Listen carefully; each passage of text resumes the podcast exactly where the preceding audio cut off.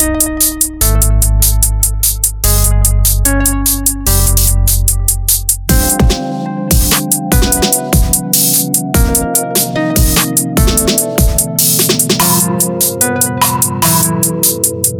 dobry Państwu, witamy w kolejnym odcinku Wrzutki. Jest z nami od niedawna stały członek ekipy redakcyjnej, Łukasz Kryczka. Cześć Łukasz. Cześć wszystkim, witam serdecznie. Z tej strony mikrofonu natomiast Michał Fatek. Jest też z nami kolejny stały członek Wrzutki, Hubert Grabusiński. Cześć Hubert. Cześć, dzisiaj jestem operatorem technicznym. Witam Was wszystkich. E, I to, o czym chcielibyśmy dzisiaj porozmawiać, to jest po pierwsze start Ekstraklasy, która wraca już w piątek, a po drugie temat też bieżący, czyli kwestia nowego selekcjonera reprezentacji Polski. Wiemy już, że został nim Fernando Santos. I myślę, Łukasz, że od tego właśnie zaczniemy. Co uważasz? Podoba Ci się ten wybór? No właśnie, ale czy to jest faktycznie Fernando Santos, czy jak powiedział prezes Kulesza, Felipe Santos? Albo Szantusz? Jak... Więc pytanie, czy on faktycznie zatrudni nam tego selekcjonera, o, o, o którym każdy mówi. Ale chyba tak widziałem konferencję, to mam wrażenie, że to był Fernando Santos. Czy... Też tak Ten z Portugalii. Przypominał tego samego, co jeszcze niedawno był na mundialu, to prawda. No to co, podoba Ci się ten wybór, czy nie? Fernando Santos, wiadomo, jego drużyny wszystkie grają raczej, nastawione są e, stricte na defensywę. Sam o tym mówi, że u niego futbol przez przede wszystkim uszczelnienie defensywy, żeby nie stracić, a jak się nie straci, to zawsze coś można strzelić i wtedy się wygrywa mecze. No. Czy to będzie się podobać kibicom? Zobaczymy. No właśnie, bo to czy nie jest trochę tak, że chcieliśmy jako kibice reprezentacji Polski uciec trochę od tej gry, którą serwowała nam kadra za czasów trenera Czesława Michniewicza, czyli tego grania typowo na wynik. Mocno cofnię, cofnięta reprezentacja z małym wykorzystaniem tych atutów ofensywnych, które niewątpliwie nasza kadra posiada, choćby w postaci Lewandowskiego, Zielińskiego czy Milika, który ostatnio bardzo fajnie się skądinąd w Serie A pokazuje. E, Czy nie masz takiego wrażenia, że trochę jednak będziemy stali w miejscu z Fernando Santosem? Ciężko powiedzieć. No, wiesz, każdy kibic by sobie życzył, żeby gra wyglądała pięknie, radośnie, dużo bramek, dużo pięknych akcji. Lewandowski nie strzela hatyka w każdym meczu, Zieliński trzy asystuje. No przez jednak panowie grają już dobrych kilka, kilkanaście lat ze sobą w tej kadrze. No bardzo mało takich meczy było. Przecież nie będziemy mówić, że nas y, super się nam podobają wyniki z San Marino czy innymi Albaniami. Bo my chcemy wygrywać z najlepszymi, rywalizować jak równy z równym, a nie tylko z tym naj, naj, najgorszym sortem Europy. No, no przepraszam, złe, złe, złe sformułowanie. Po prostu z najgorszymi drużynami, tak? No jak na naród prawie 40-milionowy, to jednak reprezentacja Polski powinna się trochę lepiej prezentować. Ja strasznie zazdroszczę Chorwacji, która na dwóch kolejnych mundialach zdobywa medale, a to jest naród, który ma 4 czy 5 milionów mieszkańców i jest w zasadzie wszechstronnie utalentowany, jeżeli chodzi o sport. Chciałbym jeszcze zauważyć, zobacz, że tak, niby Santosz grał defensywnie, no grał, to prawda. Aczkolwiek drużyna Simony też gra, ale wykorzystanie ofensywne zawodników jest troszkę zgoła inaczej wyglądało u Santosza niż u takiego Simeone, tak? Gdzie każdy mówił, że taki Jorge Felix no słabiutko w Atletico, nie wypał transferowy, a jednak ciągnął ten wózek u, w, na, na, w kadrze Portugalii, tak? E, Więc Ciągnął, a, miejmy nadzieję, że tak wykorzysta też naszego Zielka, no na przykład. No. Tylko, że ja też mam wrażenie, że w kadrze Portugalii potencjał ofensywny i to, z kim tam Felix grał, jest jednak trochę wyższy niż ma to miejsce w Atletico. Bo jeżeli masz wokół siebie takich e, zawodników jak właśnie Bernardo, Bernardo Silva na przykład, jak nawet Cristiano Ronaldo, e, jak Andre Silva, to trochę mam wrażenie, że ta gra inaczej e, wygląda i łatwiej jest grać taki fajny ofensywny futbol. Ale ja mam takie wrażenie, że jeżeli chodzi właśnie o grę drużyny Portugalii za kadencji trenera Fernando Santosza, no to jednak był niewykorzystany potencjał. Oczywiście oni zdobyli Mistrzostwa Europy, wygrali Ligę Europy, no ale jak sobie przypominam... Ligę to, Narodów. Ligę Narodów, przepraszam. E, Natomiast przypominam sobie to, w jaki sposób grali na tych Mistrzostwach Europy we Francji w 2016 roku, no to ledwo się prześliznęli przez fazę grupową, bo pamiętam, że wychodzili z trzema remisami. Później w fazie bucharowej pokonali m.in. nas. No, ten finał z Francją, gdzie musieli sobie radzić przez większość meczu bez Cristiano Ronaldo i w dogrywce dopiero wygrali po bramce Edera, to też nie był pokaz jakiejś pięknej piłki.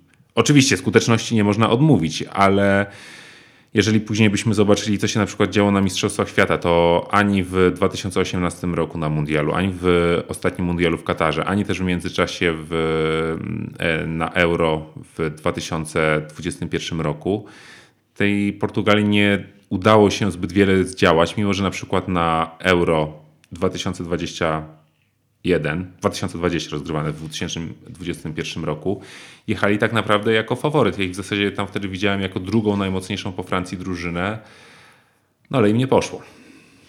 No już niestety, Zdenek Zeman chyba już odszedł na emeryturę, nie? Więc, więc futbol ofensywny no raczej odpada. No sam mówisz, potencjał kadry portugalskiej jest po prostu bardzo wysoki, tak? A no u nas bardzo, powiedziałbym, odpowiednio sporo niższy. Więc trudno się spodziewać, żeby taktyka była jakaś fajna, ofensywna, kiedy potencjał ludzki masz bardzo niewielki. No. I no nie oszukujmy się, nawet defensywny pomocnik, taki William Carvalho, porównaj go z Christianem Bielikiem, no fizyczności Bielikowi nie można odmówić, ale tego jak operuje piłką, jak się porusza po boisku, no mógłby się troszkę jeszcze według mnie tego poduczyć, tak? Też wiąże, myślę, duże nadzieje z tym, że Jakub Kiwior, który no, teraz e, wylądował w Arsenalu i mam wrażenie, że tam będzie w stanie się sporo nauczyć od Mikela Artety.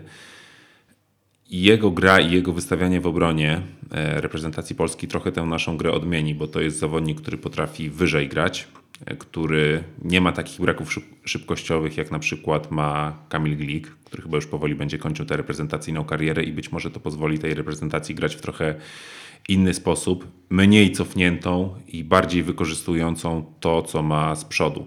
Na z przodu jednak trochę tych atutów mamy, bo oczywiście Lewandowski, oczywiście Milik Zieliński, ale też Frankowski.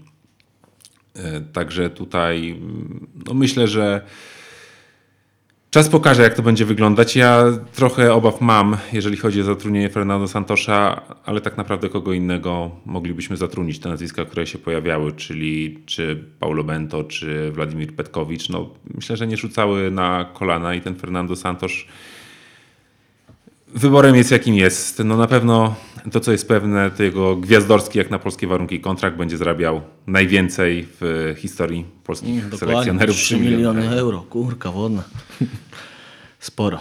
Nie dziwię się, że sporo. się skusił. Choć pewnie w Portugalii zarabiał ciutkę więcej jeszcze. No cóż, 3 miliony euro Aczkolwiek rocznie. pytanie, czy dość tak doświadczony trener dostałby w obecnie r- równie wysoki kontrakt gdziekolwiek, oprócz y, krajów arabskich na przykład. Podatki oszukiwał na podatkach. To jest pewnie jego ostatni duży kontrakt w życiu.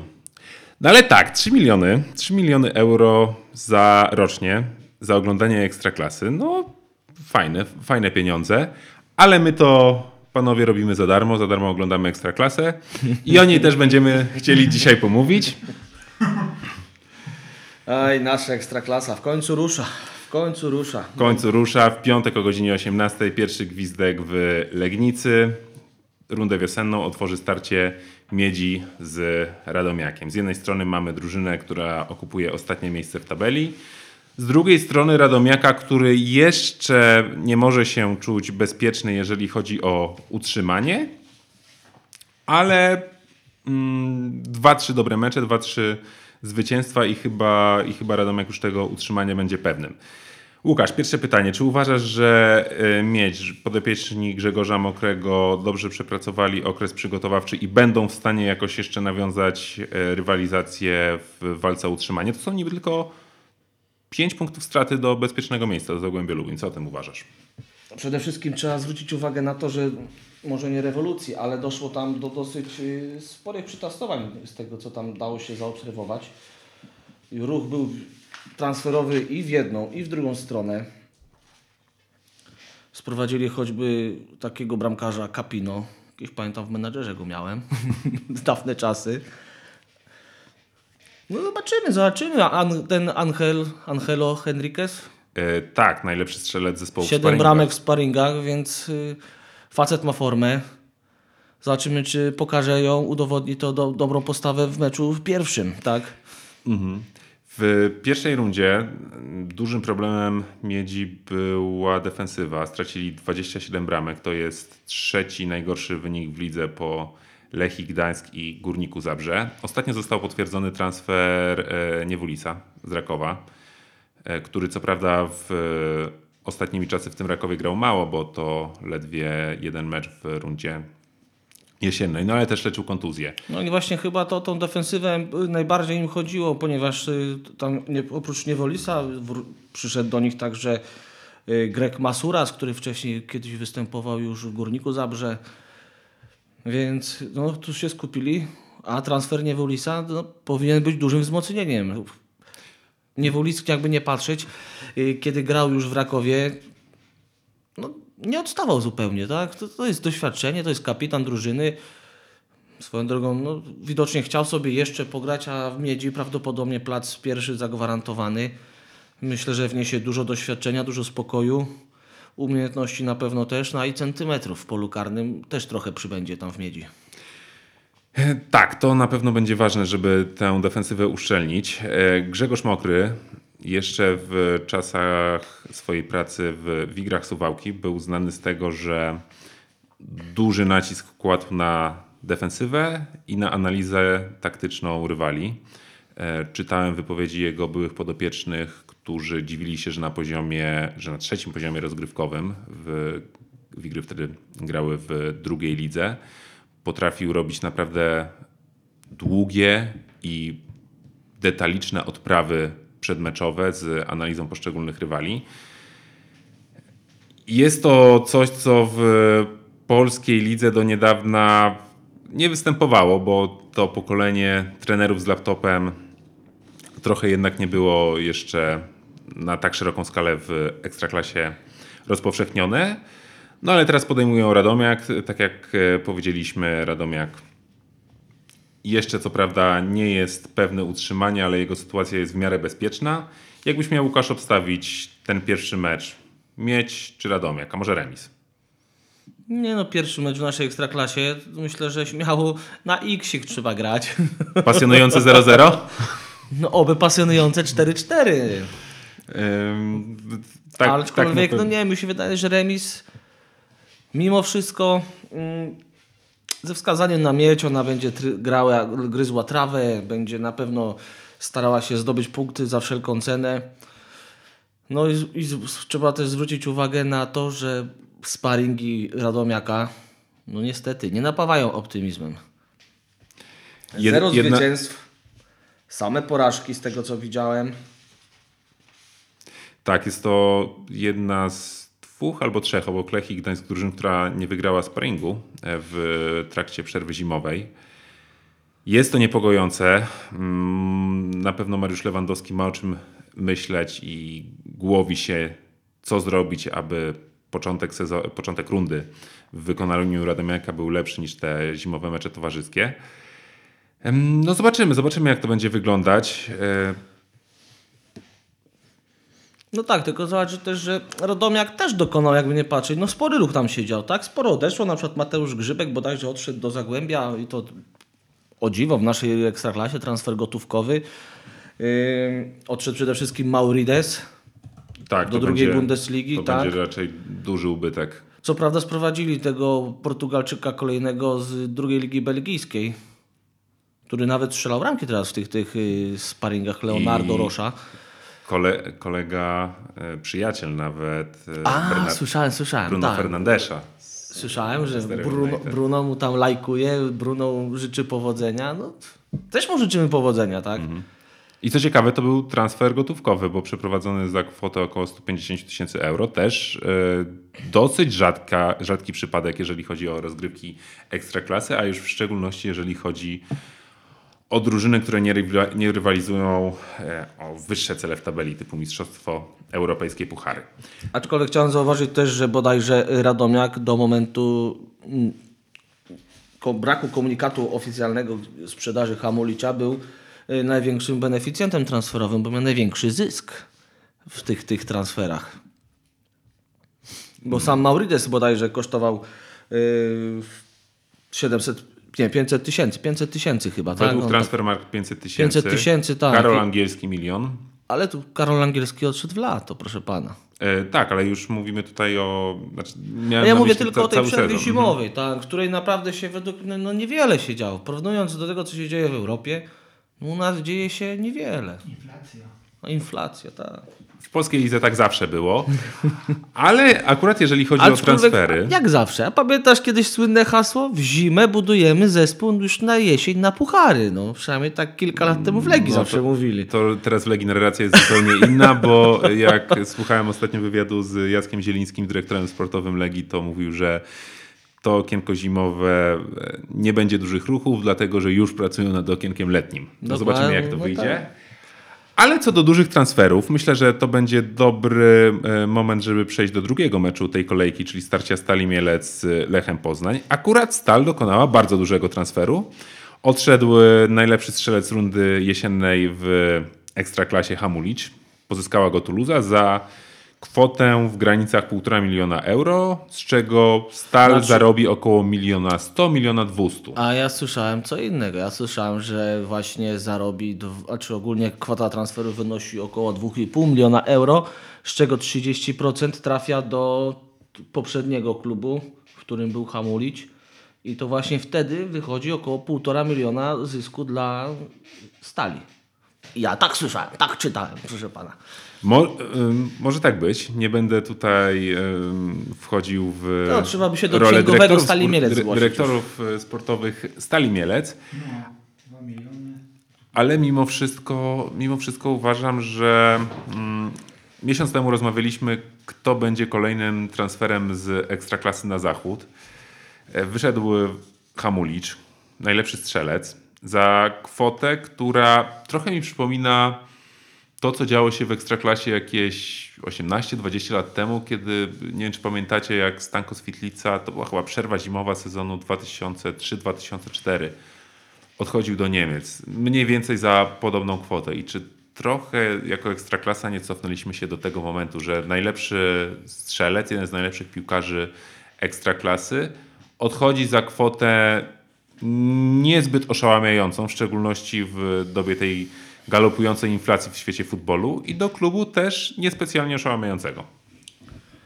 No, ale takie czasy. No, po, po, po teraz spójrz, niby powinno iść do góry, ale nasza ta sytuacja w, na rynku europejskim y, cały czas spada. No, polska ekstraklasa niestety nie jest dzisiaj y, towarem takim, z którego kluby chętnie biorą zawodników powiedzmy jakiegoś ukształtowanych, za których trzeba powiedzmy coś zapłacić, ale reszta Europy nie śpieszy się z tym, żeby zapłacić za to jakieś konkretne wielkie pieniądze.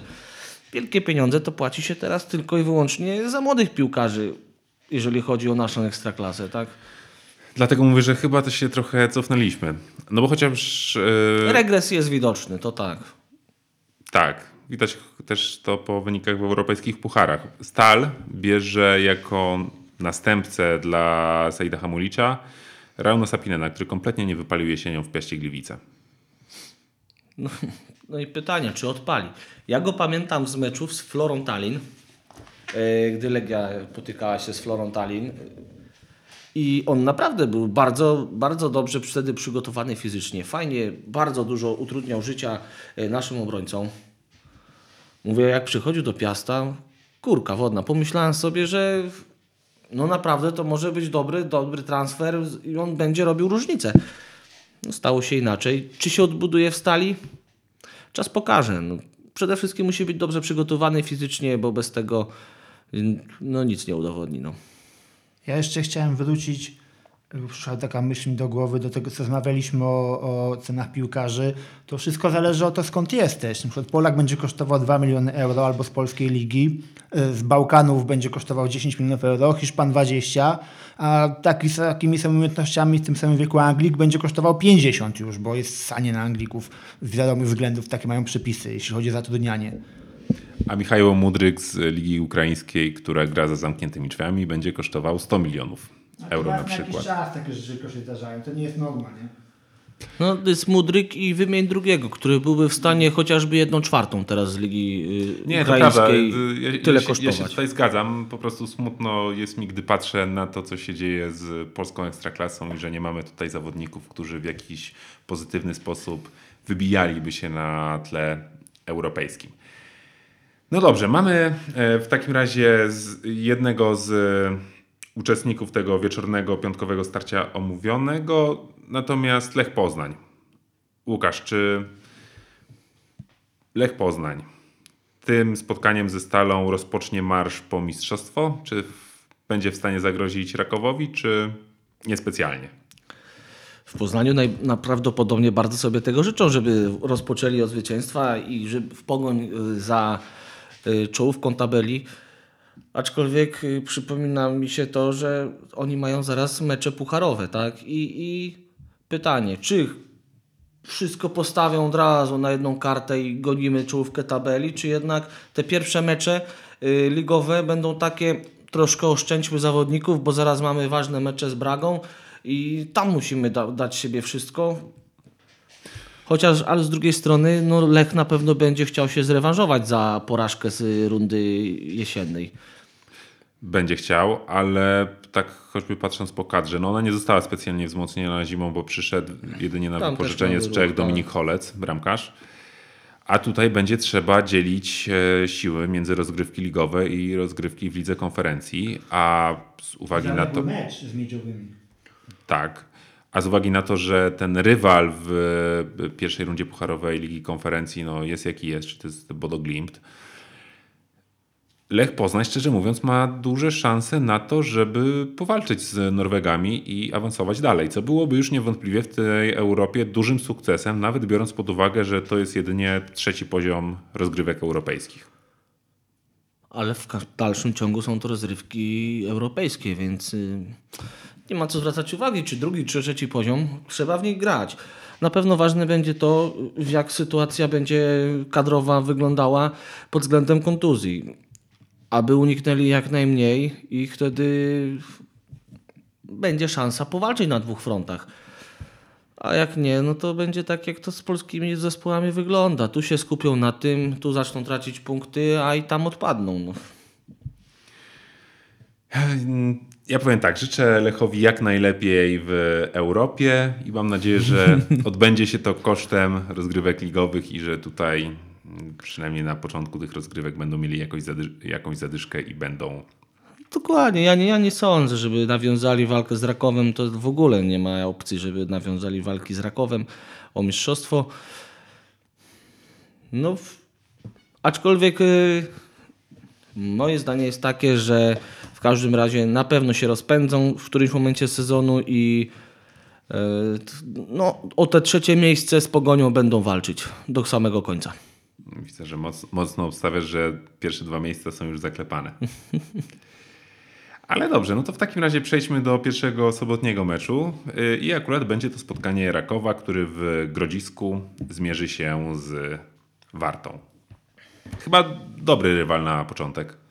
Dla Rakowa jak najbardziej. No, myślę, że będzie takie łagodne wejście y, w rundę wiosenną. Bez raczej jakichś większych y, kłopotów powinni spokojnie ograć wartę i móc spokojnie przygotowywać się do następnego spotkania. Mm, tak, Warta też zespół środka tabeli, który w zasadzie nie walczy o nic, ani nie jest zagrożona spadkiem, ani nie jest w stanie powalczyć o europejskie puchary. Ale wracając do Rakowa, chciałbym się Ciebie zapytać, co sądzisz o dosyć niecodziennym wydarzeniu, mianowicie transferze gotówkowym z klubu Ekstraklasy do innego klubu Ekstraklasy. Zimą Jean Carlos Silva zmienił e, Szczecin na Częstochowę. Jak oceniasz ten transfer? Jeszcze może tak dla uzupełnienia, kwota odstępnego wynosiła według Transfermarkt około 400 tysięcy euro. Myślę, że jest to typowy transfer jeden do jednego. Sorescu chciał odejść, wrócić do Rumunii, co zresztą mu się udało. I Marek Papszyn po prostu wziął sobie zawodnika, który y, wydaje mu się, że będzie tak samo dobrze radził na prawym wahadle jak Dejan Sorescu po prostu. A Soresko chyba jednak zawód, bo co prawda w tej pierwszej rundzie on się piłkarsko pokazał z dobrej strony, ale nie wiem, czy głowa nie dojechała, że po ledwie pół roku spędzonym w Polsce chciał wrócić już do ojczyzny. To jest dobre pytanie. Na razie jest tylko wypożyczony bodajże, więc yy, pytanie, co będzie za pół roku. Tego nie jest w stanie nikt przewidzieć. No, może nawet sam Dajan Saresku nie wie, jak to, co będzie za pół roku. Aczkolwiek, no faktycznie, ja jestem bardzo yy, tym, tym, tym ruchem transferowym zaskoczony. Wydawało mi się, że chłop tyle walczył, żeby odejść yy, z tej Rumunii. Wiadomo, tam ileś czasu Legia o niego się starała, on tam zwodził, zwodził, w końcu Raków yy, wysupał tyle kasy, ile chciało FCSB. No i Dejan jest w Pol- był w Polsce. Strasznie. Mi to się przypomina jego nieodpowiedzialne jedno zagranie tam w Lidze Europy bodajże jak y, Astaną bodajże się skończyło 6 do 1. Na całe szczęście dla, dla niego i dla Rakowa, tak? Aczkolwiek spójrzmy jeszcze, y, jak Raków radził sobie świetnie w sparingach przed, przed ligą. Pokonał nie byle jakie zespoły, dosyć wysoko. Chociażby wspomniane FCSB 4 do 1, czy Karabach Hagdan, który się mocno dał we znaki naszym e, polskim drużynom już, też pokonali wysoko 3 do 0. Na zakończenie Dnipro, Dnipro Pietrosk ograli 3-1. To nie był mecz na zasadzie Bach- Bach- Karabach, jak to swego czasu Tak, Wisła tak. Legia doświadczyły. Iwi 4 bramki w sparingach, Gutkowski 3, Musiolik 3, więc ofensywa strzelby ma nastawione konkretnie. No cóż, reszta ligi niech się, niech się boi no po prostu. Ale wiesz co, ja oczywiście te sparingi robią wrażenie, tylko że nie wyciągałbym daleko idących wniosków z tego, jak Raków prezentował się właśnie w zimowych meczach towarzyskich. Bo pamiętam, to co prawda były letnie sparingi, ale przed sezonem to chyba było 2006-2007. O, jak Legia wtedy z francuskimi, nie? Tam Bordeaux, Zwycięstwo PSG. Zwycięstwo z Marsylią, tam Sochaux, które wtedy akurat to było dobre, Sochaux też remis czy zwycięstwo. Tak było, No. pamiętam. A skończyło się, jak się skończyło, trzecim miejscem w lidze. Ekstra klapą po prostu, no. Tak, chociaż tak y, jak miałbym obstawiać, to akurat Raków nie czeka taki los. Mam trochę więcej zaufania do Marka Papszuna niż miałem wtedy do Dariusza Wdowczyka. No ale zobaczymy, zobaczymy już w sobotę będziemy mogli się przekonać o tym, jak Raków jest faktycznie przygotowany do rundy wiosennej i czy będzie w stanie walczyć o to Mistrzostwo Polski i obronić aż 9-punktową przewagę nad Legią. Ale kolejnym meczem sobotnim będzie chyba hit tej kolejki, starcie Widzewa z Pogonią. Na starcie na samym szczycie. I moje pytanie tutaj, Łukasz, do Ciebie jest takie. Czy Widzew Łódź będzie w stanie kontynuować świetną formę z jesieni, czy w ich przypadku powtórzy się kazus Radomiaka z zeszłego sezonu? To zobaczymy. Na pewno pod względem kibicowskim się to nie powtórzy, ponieważ padł kolejny rekord ekstraklasy. Wszystkie karnety s- na rundę wiosenną zostały wyprzedane w jedną minutę. A co będą pokazywać piłkarze na boisku? Sam chętny, chętnie zobaczę. Sam jestem bardzo ciekaw tego, jak będą się prezentować. Najważniejsze to e, w Widzewie jest to, że chyba tam nikt nie odszedł taki z ważnych zawodników. Nie odszedł. No właśnie. E, Co prawda wzmocnień też jakichś wielkich nie poczynili. Nas, nastawili się na stabilizację składu. E, Jeden tam Cyganix, dobre nazwisko z kolei jak do Polski trafia, nie powiem. Memy mogą różne powstawać niestety. Ale co no zrobić? No, Oni mają bardzo mm, efektownie grający zespół. W szczególności jeżeli weźmiemy pod uwagę przednią linię, czyli czy to jest Bartek Pawłowski, e, czy to jest mm, Terpiłowski. Ci zawodnicy potrafią dać show. Oni już dali ten show w pierwszym meczu tych drużyn w, podczas starcia w Szczecinie. Bardzo dobrym skądinąd meczu. Pawłowski wtedy pamiętam, że otworzył wynik spotkania, ale Pogoni ostatecznie udało się i dognać Widzew i strzelić zwycięską bramkę i wygrali 2-1. Ale później w całej rundzie ten Widzew grał naprawdę przyzwoitą piłkę i szczerze mówiąc bardzo fajnie się na, nich, na nich patrzyło. I to, co ty nadmieniłeś, sprzedanie 15 tysięcy karnetów w minutę, jest to wynik zupełnie jak nie z Polski. Znaczy ja myślę, że ciężko jest w ogóle gdziekolwiek znaleźć taki wynik, że w kilka chwil tak naprawdę Myślę, cały że jest to stadion jest- na skalę światową jest wyprzedany. prostu, żeby cały st- stadion w karnetach się wyprzedał. Bo tu już nie chodzi o pojedyncze hitowe mecze tam z, z Legią, czy z Lechem, czy z Pogonią, czy w tym momencie nawet z Rakowem, tylko tam jest komplet na każdym meczu. To, jest godne podziwu, tak? Wiesz, to pewnie jest mieszanka takich czynników jak odbudowa klubu po latach marazmu i wpadnięcia w ogromne tarapaty finansowe. Kwestia nowego stadionu, takiego głodu piłki, głodu ekstraklasy. No widzę w tym roku, w tym sezonie wrócił do ekstraklasy po, po ładnych kilku latach przerwy. No i to jakieś swoje piętno odciska i ten widzew jest w tym momencie przykładem tego, jak należy e, prowadzić klub, aby przyciągać kibiców na trybuny. Dokładnie, no. Tym bardziej trener Niedźwiedź robi dobrą robotę. Gra Widzewa może się podobać. Większość meczy naprawdę stoi na fajnym poziomie. Stąd są też punkty i wysokie miejsce Widzewa pod koniec, na koniec rundy jesiennej. Życzymy oczywiście, żeby to utrzymali, bo im więcej dobrych meczów w Ekstraklasie, tym więcej osób będzie chciało ją oglądać, nie tylko my.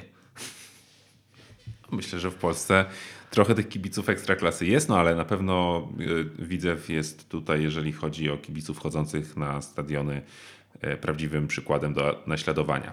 A ich rywal, Pogoń Szczecin, y, uważasz, że są w stanie skończyć sezon na podium? No na pewno są, aczkolwiek uważam, że no, będą toczyć ostry bój, yy, zażarty z Lechem do samego końca, bo przynajmniej, no ja to tak obstawiam, że Lech się obudzi i będzie potem gonił, gonił.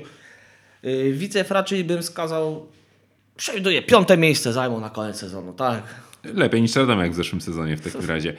Pogoń zrobiła fajne transfery, znaczy fajne, ciekawe transfery, bo tak naprawdę jak ci zawodnicy będą się prezentować, to przekonamy się w nadchodzących tygodniach, ale sprowadzili z, ze Szwecji Linusa Walkwista, prawego obrońcę, e, za którego zapłacili 300 tysięcy euro.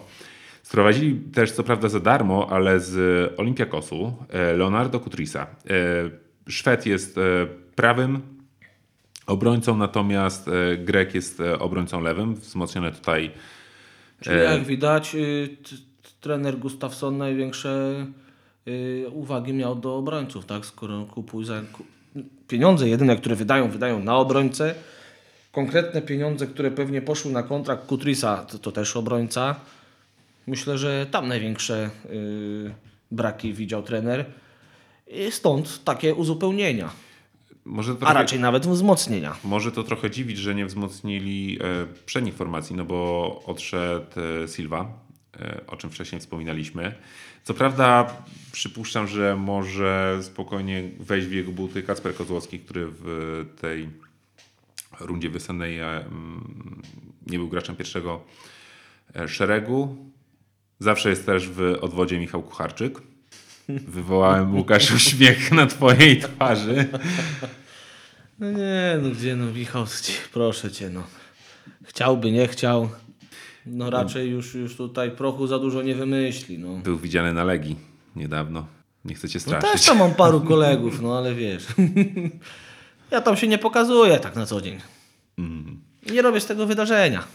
No tak. Okej, to przechodzimy do kolejnego bardzo interesującego, interesująco zapowiadającego się spotkania Derby Dolnego Śląska. Śląsk Wrocław podejmie u siebie Zagłębie Lubin.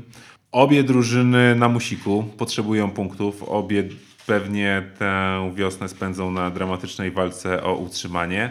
Komu dajesz więcej szans? Więcej szans na utrzymanie, czy na w tym meczu? E, W tym meczu i na utrzymanie. Jeżeli chcesz to rozdzielić, to oczywiście możesz tak zrobić. Nie, no ogólnie y, zarówno w jednej i w drugiej kwestii uważam, że większe szanse ma Śląsk Wrocław. W Zagłębiu się dużo działo niedobrego. Po prostu ta, ta, ta, tą drużynę jakaś, nie wiem, jakaś zgnilizna od środka zżera. I słabo się ogląda jej mecze, naprawdę. Kiedyś się mówiło tam, nie chcę, żeby kogoś obrazić, że obejrzałoby się takie podbeskidzie z Górnikiem Łęczną. To teraz no, to, na ten miano to zasługuje Zagłębie. No. Ale z drugiej strony ja, ja akurat mam tutaj trochę inne zdanie, bo uważam, że Zagłębie Lubin może być nawet powiedziałbym, że rewelacją tej rundy wiosennej, a to z uwagi na zatrudnienie nowego trenera Waldemara Fornalika, którego drużyny do tej pory były znane z tego, że nawet jeżeli jesienią sobie średnio radziły, to te wiosny zawsze miały fenomenalne. I wydaje mi się, że Fornali, który został zatrudniony już e, po praktycznie na zakończenie rundy jesiennej, dzięki czemu miał cały zimowy okres przygotowawczy na przepracowanie z zespołem, tutaj może miedziowych odmienić i ta drużyna naprawdę może nam fajny futbol pokazać w tej rundzie wiosennej i mogą się nawet, znaczy uważam, że bez problemu się utrzymają, a być może zapukają do mm, górnej połowy tabeli. Natomiast Śląsk Wrocław, tutaj problemy mogą się pojawić. Mm, W szczególności, że Śląsk, ja mam zawsze takie wrażenie, jak na nich patrzę, że to jest klub o niezbyt zdrowych podstawach, opierający się w dużej mierze na pomocy ze strony miasta, ze strony miasta Wrocławia, co nie jest do końca zdrowym modelem i nie sądzę, żeby taki model miał rację bytu przez jakiś dłuższy okres i w końcu ta formuła dotowania takich klubów jak Śląsk Wrocław, czy jak na przykład Górnik Zabrze z, z trochę innej beczki przez e, władze miejskie musi się wyczerpać i dojść do pewnego prześlenia. Przez to prześlenie to najpewniej rozumiem właśnie spadek jednej czy drugiej drużyny z Ekstraklasy. Czasem tak bywa, czasem tak bywa, czasem tak to się kończy. Czy będzie tak w przypadku Śląska? No nie ja akurat uważam, że Śląsk to się akurat utrzyma. Mają na razie bezpieczną w miarę przewagę, pięciu punktów y, nad y, pierwszym spadkowiczem, którym jest Piast. y. A Zagłębie, no faktycznie, no niby Waldek Fornalik przyszedł, tak, no, bę- będzie, będzie wprowadzał swoje rządy. Y, Pytanie, jak bardzo mu się uda z tą kadrą, y, którą właśnie zastał i na dobrą sprawę sprowadził jednego zawodnika, Mateusza Grzybka z Radomiaka, do obrony. Wcześniej w Piaście raczej sobie budował na swój, swój, swój model tą drużynę, tak? Wybierał jakichś tam zawodników pod siebie, a tutaj będzie cały czas musiał sobie radzić z tym materiałem, który zastał i no, który był, był na przestrzeni tamtej rundy no, jedną z najsłabszych drużyn po prostu, tak? A to jest też dosyć ciekawe, że Waldemar Forna- Fornalik do tej pory raczej nie był znany z tego, że jakoś bardzo na młodzież stawiał. Raczej te jego drużyny, w szczególności Piast Gliwice czy wcześniej Ruch Chorzów, były budowane w oparciu o bardziej doświadczonych zawodników. A tutaj przychodzi do drużyny, która w zasadzie stoi wychowankami, ma świetną akademię i pewnie będzie musiał na tych młodzieżowców trochę, trochę postawić. No będzie musiał raczej, dobra, ciekawe właśnie, bo na jak duży wpływ będą mieli włodarze klubu na decyzję Waldemara Fornalika. Tak jak mówisz, no wcześniej Zagłębie raczej stawiało bardzo odważnie na młodzież. Oj, nie spojrzałem ostatnio na klasyfikację tą Junior Pro, ale wydaje mi się, że na pewno tam Zagłębie jest jak co roku zresztą w czołówce. Swoją drogą Zagłębie już ma w ogóle minuty młodzieżowców w tym sezonie e, załatwione. No bardzo możliwe, bo szczerze mówiąc jesiennej. nie spojrzałem. Aczkolwiek na pewno interesującym młodzieżowcem jest i ciekawe, czy będzie go wprowadzał do gry, chyba że odejdzie. Tomasz Pieńko, tak? Napastnik, młody, interesuje się nim pół ligi, bardzo dużo zespołów by go chciało mieć u siebie. Czy będzie na niego Waldek Fornalik stawiał? Jak nie stawi, to on pójdzie za jakieś tam mniejsze sporo pieniądze niż mogliby zyskać, tak? No wiadomo, występy generują potem zyski.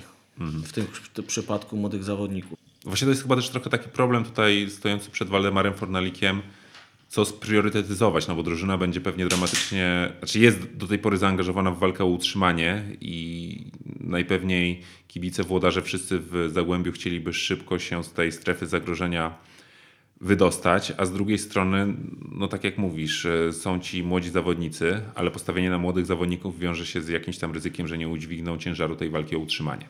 A z drugiej strony zauważ też, że no właśnie, a, a jak ma, nie stawiasz na tą młodzież Waldek Fornalik, skoro nie, nie dosprowadzili mu tych doświadczonych zawodników, którymi mógłby tą ekstraklasę bronić. On będzie niestety musiał w wielu meczach postawić na tych młodzieżowców i nimi bronić ekstraklasy. Tak, ale z drugiej strony też ma do dyspozycji, będzie miał do swojej dyspozycji Filipa Starzyńskiego. Czy uważasz, że ten zawodnik będzie w stanie prezentować na wiosnę taką formę u Waldemara Fornalika, jaką prezentował u tego trenera za czasów swojej gry w ruchu Chorzów, która poskutkowała jego transferem do Belgii, do Mechelen? Czy jednak to już jest piłkarz, który najlepsze lata ma dawno za sobą? Nie jest jeszcze taki stary, żeby aż tak bardzo y, mówić, że najlepsze lata za sobą. Aczkolwiek y, no przykład naszej lig pokazuje, zresztą w ogóle chyba wszystkich takich lig podobnych do nas, że jak ktoś ma duże umiejętności czysto piłkarskie, to wiek nie gra aż takiej roli. Tak? Jeżeli ktoś jest dobry piłkarsko, obroni się na boisku. To nie ma, nie ma w to żadnych wątpliwości. E, Pytanie, czy w jakiej formie fizycznej będzie Filip, tak? No bo jak on da radę, no to na pewno jeszcze da. Ze dwie, trzy bramki dołoży, parę asyst być może i wyciągnie Zagłębie do góry. No stały fragment gry i kopnięcie z miejsca mu zostały, więc jeżeli Zagłębie będzie zdobywało jakieś tam rzuty wolne, rzuty rożne z okolic No, otóż karnego, to. to na, pewno, to na pewno pomoże. No dobrze, to przejdźmy w takim razie do kolejnego hitu. Mm, 18 kolejki PKO Bank Polskiej Ekstraklasy. Legia Warszawa podejmuje u siebie Koronę Kielce i może zacznę od takiej kwestii. Widziałeś Łukasz Murawę? Wiesz, że też chciałem o tym powiedzieć. Masakra po prostu, no. Pamiętam kiedyś byłem na wsi u babci, tam boisko takie jest pod lasem. Tam murawa lepiej wyglądała, chociaż nikt jej nie dogląda na co dzień. No szczerze, mogli nawet nie pokazywać skrótów z tego ostatniego meczu sparingowego z Magdeburgiem, bo Oczy bolały. W sensie nie od gry, tylko od tego, nie, jak ta murawa no. wyglądała. I mam duże obawy. To nawet nie chodzi o to, jak e, no, gra przypominają mi się takie wesołe lata 90., tak, i jakieś mecze w błocie. No, przecież tu jeden mecz z Koroną, tam bę- będzie około zera, może 1-2 stopnie. Tak, a Jedno, jeszcze bo- śnieg, deszcz popada. Tak? No, E, I co jest Ale nie najgorsze, wymienią murawy, nie ma pieniędzy, zbierają na letnią wymianę.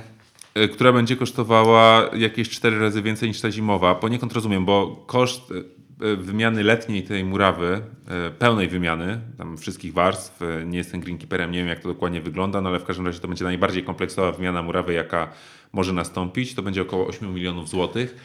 Teraz e, dostała Legia wycenę tej wymiany zimowej murawy, która byłaby taka no, czasowa tak naprawdę do lata, to byłoby około 2 milionów złotych koszt takiego przedsięwzięcia. No Teraz więc 800 tysięcy z tego co czytałem. Yy, taka tylko, żeby zerywać warstwę wie- wierzchnią, położyć nową, ale pytanie na ile by to wytrzymało, to nawet mogłoby się nie ukorzenić. To faktycznie, tu można zrozumieć władze, yy, że nie zainwestowały w tym momencie pieniędzy w nową murawę, no ale sygnały, że ona jest słaba były już na jesieni.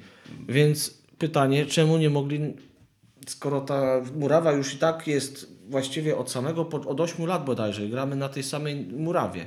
A w tym roku jeszcze gościmy u siebie Szachtara. Gościliśmy na jesieni i będziemy gościć przynajmniej w jednym meczu z Ren w starciu jednej 16 Ligi Europy. No jak zobaczą, co się święci, to nie wiem, czy nie zmienią stadionu na narodowy na przykład. A Narodowy chyba cały czas jest e, nieczynny z uwagi na... No to pojadą do Chorzowa czy innego, tam Gdańska, tam. Ja przede wszystkim o tą, o tą murawę to się boję o zawodników i o kontuzję, bo na takim kartoflisku to zawsze uraz łatwiej niż, na, niż podczas grania na ładnym zielonym dywanie. I dalej, może kontynuując o Legii. Na początku tutaj naszej rozmowy wspominałem, że Jacek Zieliński, dyrektor sportowy Legii powiedział, że w zimą to raczej transferów nie ma co się spodziewać. Co widzimy do tej pory, no transferów jak nie było, tak nie ma. Będą skupiali się na letnim okienku transferowym, ale spekuluje się, że Legię, która cały czas potrzebuje napastnika, może wzmocnić zawodnik Jagiellonii Białystok, Hiszpan Mark Gual, strzelec w, na jesieni 8 bramek. Co sądzisz o takim transferze? No nie sądzę, że dojdzie do skutku yy, na razie z jednej prostej przyczyny. Ja z kolei słyszałem, że no, prowadzone są rozmowy z naszym byłym zawodnikiem, Tomaszem Pekartem. No i najprawdopodobniej, jeśli ktoś ma wzmocnić ofensywę, będzie to on. Yy, Z drugiej strony Mark Gual pokazując się z bardzo dobrej strony w Ekstraklasie, wcześniej zbierał dobre recenzje w lidze ukraińskiej, yy, był wypożyczony do Jagiellonii, tak, w tym momencie rozstał się ze swoim macierzystym klubem, jest wolnym zawodnikiem i mając yy, jeszcze nie tak zaawansowany wiek jak Pekard, myślę, że jest o wiele droższą opcją dla Legii niż yy, wspomniany Czech. Więc patrząc na to, jakie płyną do nas wieści z Łazienkowskiej, że y, przy ostatnim raporcie finansowym wyliczyli 11 milionów straty, mimo że wlicza się w to gra wtedy w Lidze Europy, Europy, no to myślę, że księgowy Legii jak spojrzy, powie tak, no wybieramy Pekarta, bo jest dwa czy trzy razy tańszy. Zresztą był u nas fajny chłopak, y, I Kostia również go chce. tak, i on sprzątaczce mówi na dzień dobry i, i, i panu kucharzowi też, także wszystko fajnie jest, ładnie po czesku śpiewał. strata 11 milionów złotych to jedno, ale z y, sprawozdania finansowego Legii wynika, że łączne zobowiązania długoterminowe to jest 195 milionów złotych. No to wiesz, no się większość to dług wobec y, właściciela, tak? No, no Zobaczymy, nie jak wiem, to no. będzie wyglądało. Aż tak na finansach i prowadzeniu takiego wielkiego przedsiębiorstw, przedsiębiorstwa się nie znam, żeby A- powiedzieć, jak może dojść do takiego stanu rzeczy, że ten dług jest aż tak wielki po A prostu. słyszałeś, że w Akademii Legii w Bursie wprowadzili ostatnio odpłatność posiłków 500 zł miesięcznie dla zawodnika Akademii Piłkarskiej za możliwość spożywania posiłków w Akademii Legii. Także myślę, że to wiele mówi o sytuacji finansowej klubu z Łazienkowskiej. No szko, szkoda słuchać po prostu takich y, newsów, bo uszy bolą. No. Serce krwawi. Mm, Szkoda, szkoda, ale taka niestety jest szara rzeczywistość i chyba tutaj bez wejścia jakiegoś strategicznego inwestora do Legii ciężko będzie w krótkoterminowej perspektywie e, odbudować e, finanse Legii na jakiś No na raczej jakiś nie. No, widać, że Dariusz Mioduski sobie no po prostu nie radzi z tak z wielką firmą jak, jak Legia Warszawa i prowadzeniem jej i wprowadzaniu jej na rynek europejski jako firmy, marki i przede wszystkim mocnego klubu, może nie mocnego, ale takiego porządnego, średnioeuropejskiego, że, no, że można się czymś pochwalić w Europie. No chyba długo to nie nastąpi niestety. No niestety, zostały nam dwa mecze. E, Ostatnim niedzielnym starciem będzie pojedynek Lechii Gdańsk z Wisłą Płock. Lechia kolejny klub, klub, który jest zagrożony spadkiem i kolejny klub obok Radomiaka, który podczas przerwy zimowej nie zdołał wygrać żadnego ze sparingów. Chyba będą mieli ciężko na, na, wiosnę. I może się zdarzyć, że wielki klub, piękny stadion Baltic Arena w Gdańsku w przyszłym sezonie może gościć rozgrywki pierwszej ligi, a nie ekstraklasy. No byłby to kolejny wielki klub po, po, przepraszam, po Wiśle Kraków oczywiście. No, czy tak się stanie? Czas pokaże. Ja jednak myślę, że y, Lechia mimo to y, utrzyma się. No. Potencjał kadrowy jest spory jak na naszą ekstraklasę. Co prawda może nie poczyni jakichś znaczących transferów przychodzących. Oczywiście no, Jakub Bartkowski, bardzo solidny defensor. Znaczy ich, ich e, kadra tak naprawdę niewiele się zmieniła od zeszłego sezonu, gdzie przecież zakwalifikowali się do europejskich pucharów. Właśnie, no. Więc potencjał jest dosyć spory. Y, Pytanie tylko, czy jeszcze są w stanie y, wykrzesać jakąś iskrę z tej kadry, bo jak sam powiedziałeś, no grają już jak na polskie warunki, kadra prawie niezmieniona ponad rok. To rzadko się zdarza. No.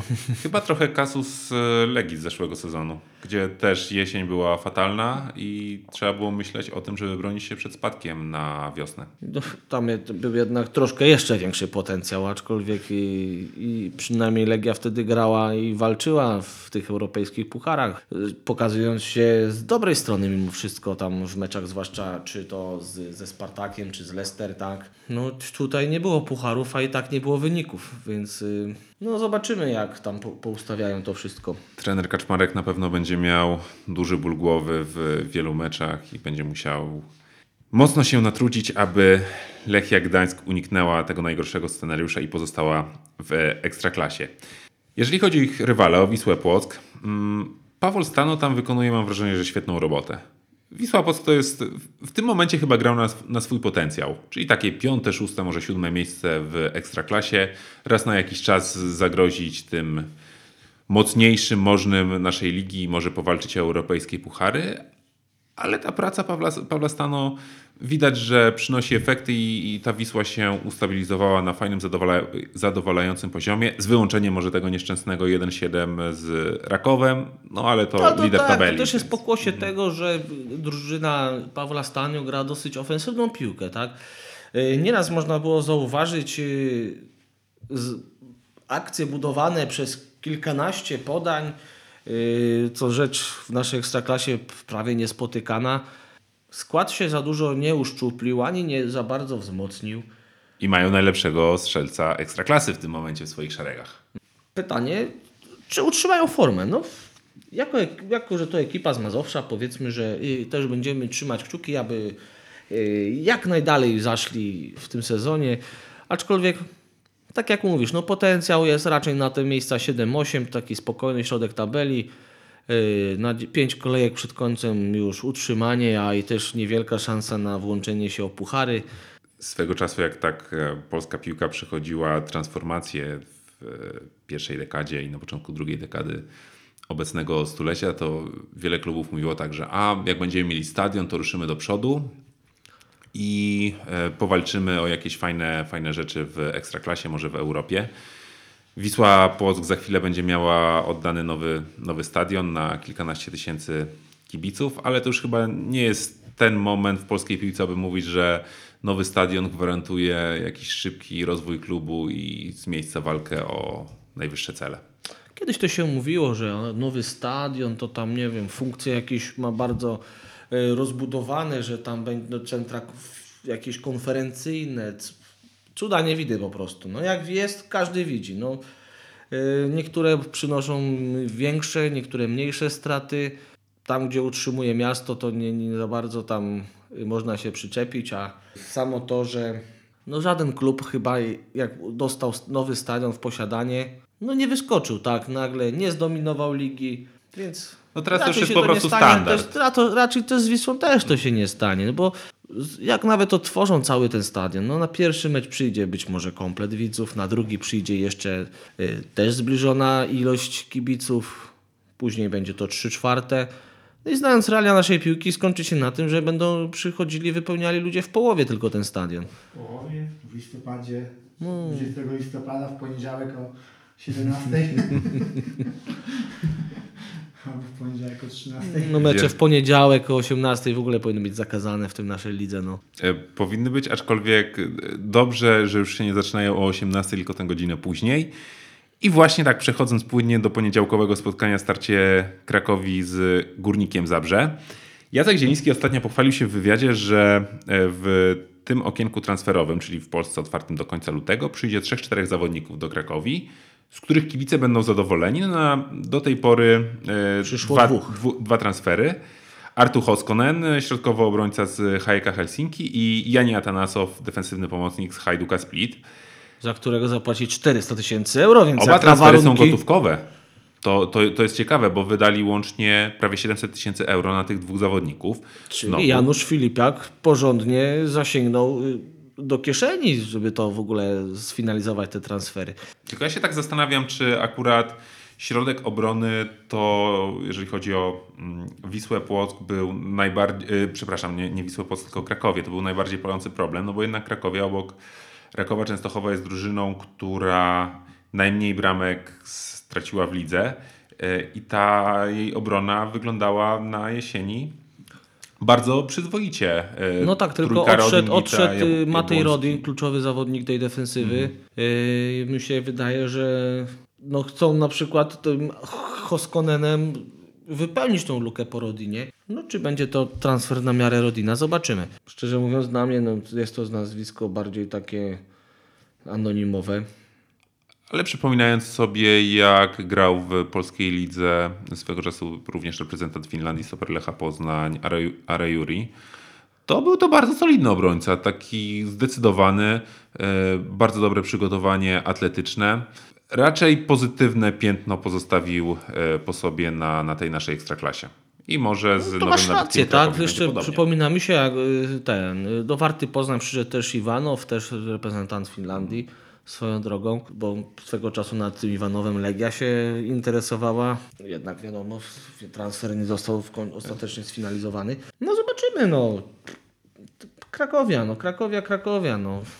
Mają dobrego trenera, bo Jest jednak Jacek trener. Zieliński to jest y, jeden z lepszych fachowców w polskiej ekstraklasie, co udowadniał już nieraz przecież to mistrz Polski z Lechem Poznań. Zresztą pamiętam jak zaczynał swoją karierę trenerską na takiej dużej scenie, wprowadzając do ekstraklasy Górnik Łęczna.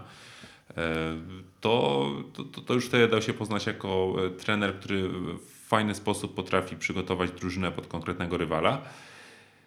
No i zobaczymy, jak to, jak to będzie wyglądać. E, Krakowia niewątpliwie ma potencjał, żeby na tym, co było jesienią, e, próbować budować dalej. Bardzo dobra e, linia defensywna. Skutecznie grała drużyna w obronie. poprawić trochę atak i naprawdę Krakowia może na tę wiosnę zagrać dobrze, a Górnik Zabrze.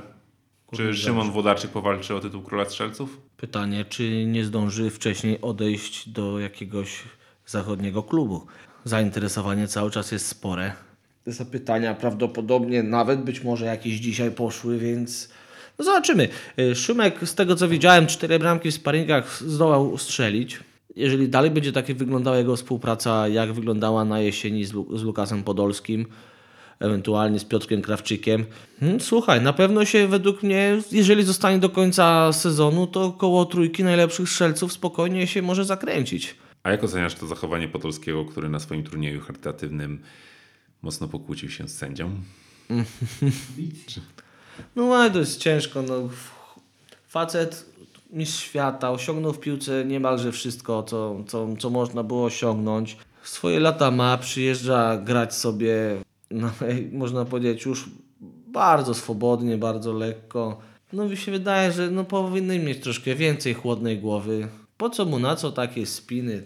Kłótnie z sędziami. Teraz dzięki uprzejmości Kanał Plusy możemy widzieć na podsłuchu, jak też Znakomity jest ten serial. Fantastyczny. widzieć jak no niekoniecznie też przyjemnie się odzywa do kolegów z innych drużyn. No, dzi- za, za, zaskakuje mnie to, tak. Wcześniej przecież historia była, że z kibicami Legii wdał się w jakieś wymiany niepotrzebne. Nie wiem, nie wiem. Według mnie no totalnie niepotrzebnie. No nie przystoi takiemu graczowi yy, według mnie takie zachowanie po prostu. Zgadzam się z Tobą. No, on w tym momencie swojej kariery powinien być bardziej takim wzorem dla młodych zawodników w Górniku Zabrze, a nim nie jest. Okej, mamy jeszcze chwilę. Mm, To może o jedną rzecz przy omawianiu meczu Legii z Koroną zapomniałem się Ciebie zapytać. Mianowicie, chodzi mi o kwestię kontraktu Josue. Czy uważasz, że Legia powinna mu zaoferować taki gwiazdorski kontrakt, jakiego agenci Josue sobie życzą? Gdyby był 3 lata młodszy, 4, 5, byłyby jeszcze jakieś szanse na korzystne z, sprzedanie go dalej w Europę, to może i owszem, aczkolwiek no, tworzenie tak wielkich kominów y, w sytuacji, kiedy sytuacja finansowa jest tak katastrofalna, no nie, nie, nie, nie przystoi. Tu trzeba ratować jakoś y, w ogóle tą drużynę, żeby to się nie skończyło y, jak sprawa Wisły Kraków swego czasu, bo no nie, no gdzie on tam, milion euro chce, czy ileś- Szczególnie, że to e, cenię tego zawodnika, ale to jednak nie jest piłkarz na poziomie Iszaka czy Iwiego Lopeza z Rakowa. No Tak nie, mam no, od swego czasu no, mi się wydaje, że takie pieniądze to w- Legii przez ostatnie y, 10 lat to Wadis mógł tylko oczekiwać i jemu zasługiwać, a no Josue okej, jak przepracował okres przygotowawczy poprzednio, miał dobrą formę fizyczną, super wyglądał, bo jego le- lewa noga zawsze się obroni, tak? To nie ma wątpliwości. Aczkolwiek no nie może być sytuacji, że jeden będzie zarabiał y, milion euro, a następni co najwyżej po 400 tysięcy, tak? No Tam to zdrowa, to zdrowa i bardzo niezdrowa sytuacja w klubie by powstała. Zgadzam się z Tobą w 100%. No dobrze, to tak może na zakończenie. E, powiedz mi, czego sobie, czego oczekujesz po tej pierwszej kolejce Ekstraklasy? E, jako, że jest to pierwsza kolejka i niech nasza ekstraklasa weźmie przykład z innych europejskich lig, zwłaszcza tych czołowych, chociażby ostatnio z ligi niemieckiej. Niech będzie dużo bramek, dużo widowiska, dużo pięknych akcji. Have fun po prostu. Niech nie będzie żadnego wyniku 0-0. Otóż to. E, Także chyba Łukasz, omówiliśmy, mam wrażenie, e, temat, który sobie założyliśmy i będziemy kończyć. Miło było Cię gościć tak już pierwszy raz na stałe. Mi też było bardzo również miło. No, słuchajcie. Myślę, że w... Ekstraklasa, wszyscy ją kochamy. Będziemy się pewnie jeszcze nie raz spotykać, aby mówić jakieś najważniejsze e, kąski z naszej ligi. za dwa tygodnie odcinek pod tytułem Mamy już dość Ekstraklasy. Też na pewno będzie ciekawy. No dobrze, to dziękujemy za wysłuchanie tego odcinka i zapraszamy w przyszłym tygodniu. O czym będziemy rozmawiać, to zobaczymy, ale na pewno o czymś ciekawym. Tutaj jeszcze ja głos y, z zewnątrz. Zapraszam na naszego fanpage'a na Facebooku, wrzutka, podcast. Subujcie, lajkujcie. No i do zobaczenia, do usłyszenia. Na razie.